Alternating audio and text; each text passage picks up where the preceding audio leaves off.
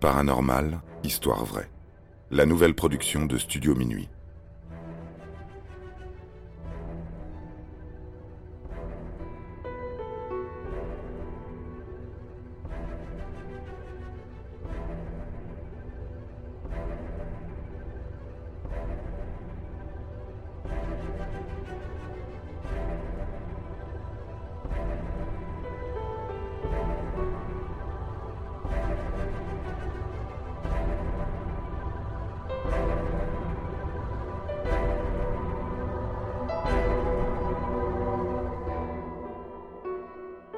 Les jumelles Pollock, l'un des cas de réincarnation les plus célèbres.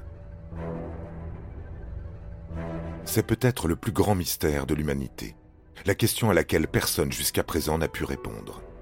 Que se passe-t-il après la mort? Les perspectives diffèrent selon les coutumes, et personne ne semble pouvoir s'accorder.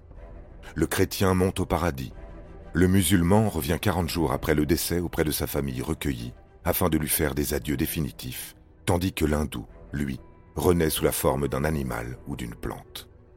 D'autres, plus terre à terre, vous répètent que l'homme dissimule sa peur existentielle derrière sa foi. Une fois enterré ou réduit en cendres, plus rien de vraiment trépidant ne vous attend. Cette dernière alternative, John Pollock refuse de l'entendre. Voilà plusieurs semaines qu'il occupe les bancs de sa paroisse, les mains jointes, la tête basse, priant inlassablement pour que ses deux filles reviennent à la vie.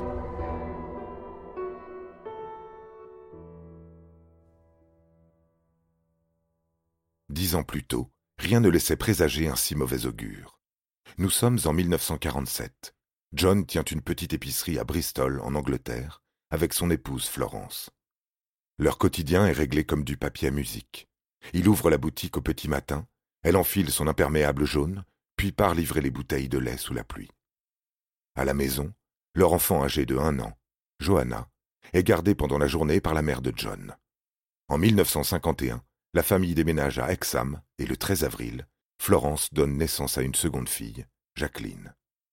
Cinq années séparent les deux gamines. Dès trois ans, Jacqueline démontre ses prédispositions à l'aventure. Enfant casse-cou, elle se cogne en beauté contre une porte et en hérite une belle cicatrice au front, dont les contours sont plus prononcés en hiver. Johanna, elle, endosse le rôle de l'aînée. Elle materne sa petite sœur, met en scène des pièces de théâtre, dans lesquels leurs jouets tiennent les rôles principaux. Pendant ce temps-là, John et Florence travaillent dur. Alors c'est la grand-mère qui se charge de les élever. Le dimanche, après la messe, elles ont pour habitude d'aller jouer au balançoire dans un parc à proximité, en compagnie des parents absents toute la semaine. À la fin de la journée, les pauvres se retrouvaient systématiquement les cheveux peints en jaune, bleu ou rose, selon l'humeur des petites artistes en herbe. Le 7 mai 1957, Johanna et Jacqueline ont respectivement onze et six ans. Elles se tiennent la main et se rendent à l'église pour rejoindre leurs parents. Au coin de la rue surgit une voiture, qui monte à toute vitesse sur le trottoir et fauche les enfants avant de s'encastrer contre un mur. Les deux sœurs décèdent sur le coup. La conductrice est arrêtée et sera internée en hôpital psychiatrique jusqu'au terme de sa vie. Il s'agissait d'une femme à tendance suicidaire. L'issue de son divorce tumultueux lui avait fait perdre la raison. Privé de la garde de son fils, son désespoir s'est transformé en haine, mue par un désir de vengeance envers tous les foyers heureux et insouciants qu'elle pouvait croiser.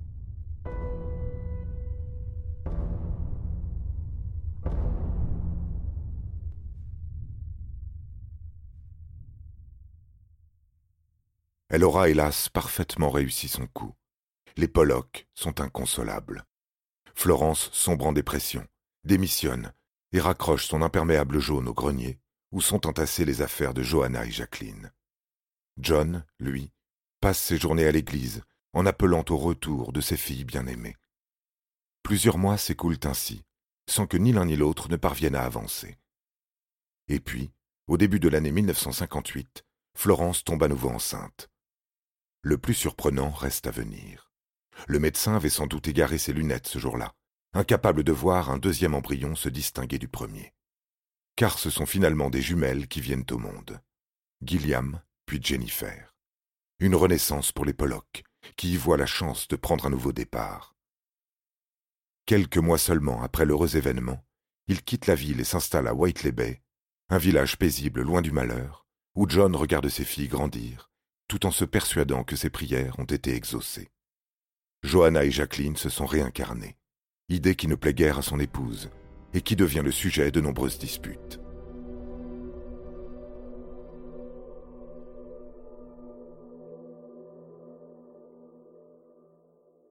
À sa décharge, on peut se poser des questions. Il y a d'emblée cette tache de naissance sur le front de Jennifer, pouvant noircir si la température atteint zéro degré, à l'exact endroit où Jacqueline avait sa cicatrice. Lorsque Gilliam est en âge de parler, elle prétend, à propos de la tache, se rappeler la fois où sa sœur s'est cognée contre une porte, mélangeant ainsi la réalité avec des souvenirs qui ne lui appartiennent pas. Même constat quelques mois plus tard. Florence repeint une chambre et sort pour l'occasion son vieil imperméable jaune.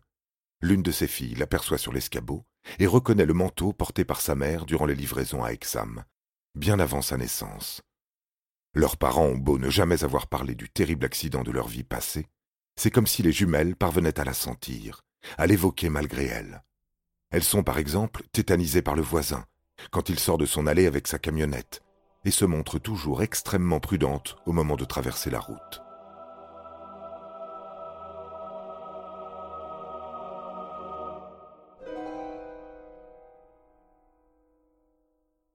Tout dans l'attitude, le comportement, rappelle aux parents leur fille défunte. Bien qu'elles aient le même âge, Gilliam agit comme si elle était l'aînée, prend en charge Jennifer qui aime à se laisser faire. L'une s'intéresse très vite au théâtre, l'autre grimpe aux arbres et galope en plein air à longueur de journée. Et les deux ont un penchant manifeste pour les teintures de cheveux.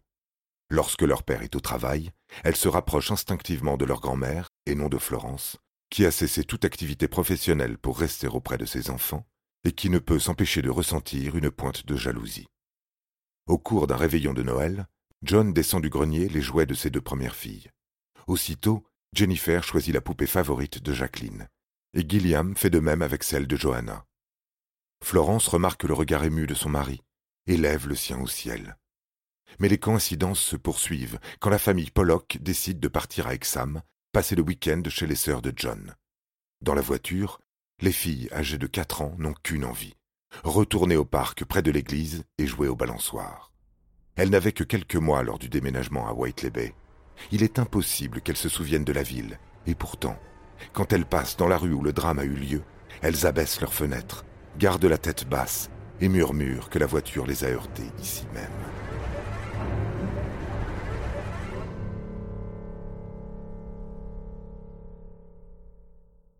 Lorsque les jumelles ont eu six ans, l'âge de Jacqueline au moment de sa disparition, le phénomène s'est estompé. Elles ont simplement arrêté de se remémorer un passé qui n'était pas le leur, et ont commencé à se fabriquer leurs propres souvenirs. À cette époque, les Pollock étaient lassés de subir les ragots du voisinage. Des rumeurs de malédiction les concernant enflaient à vue d'œil, nourries par les déclarations de John et par les avertissements de sa paroisse, outré qu'un fidèle puisse affirmer une telle hérésie. Véritable cas de réincarnation ou fantasme autosuggéré d'un homme pour échapper au naufrage? Au final, peu importe la manière dont John s'est persuadé, lui et sa famille, que ses filles étaient revenues à la vie. Se relever d'un tel deuil tient déjà en soi du miracle.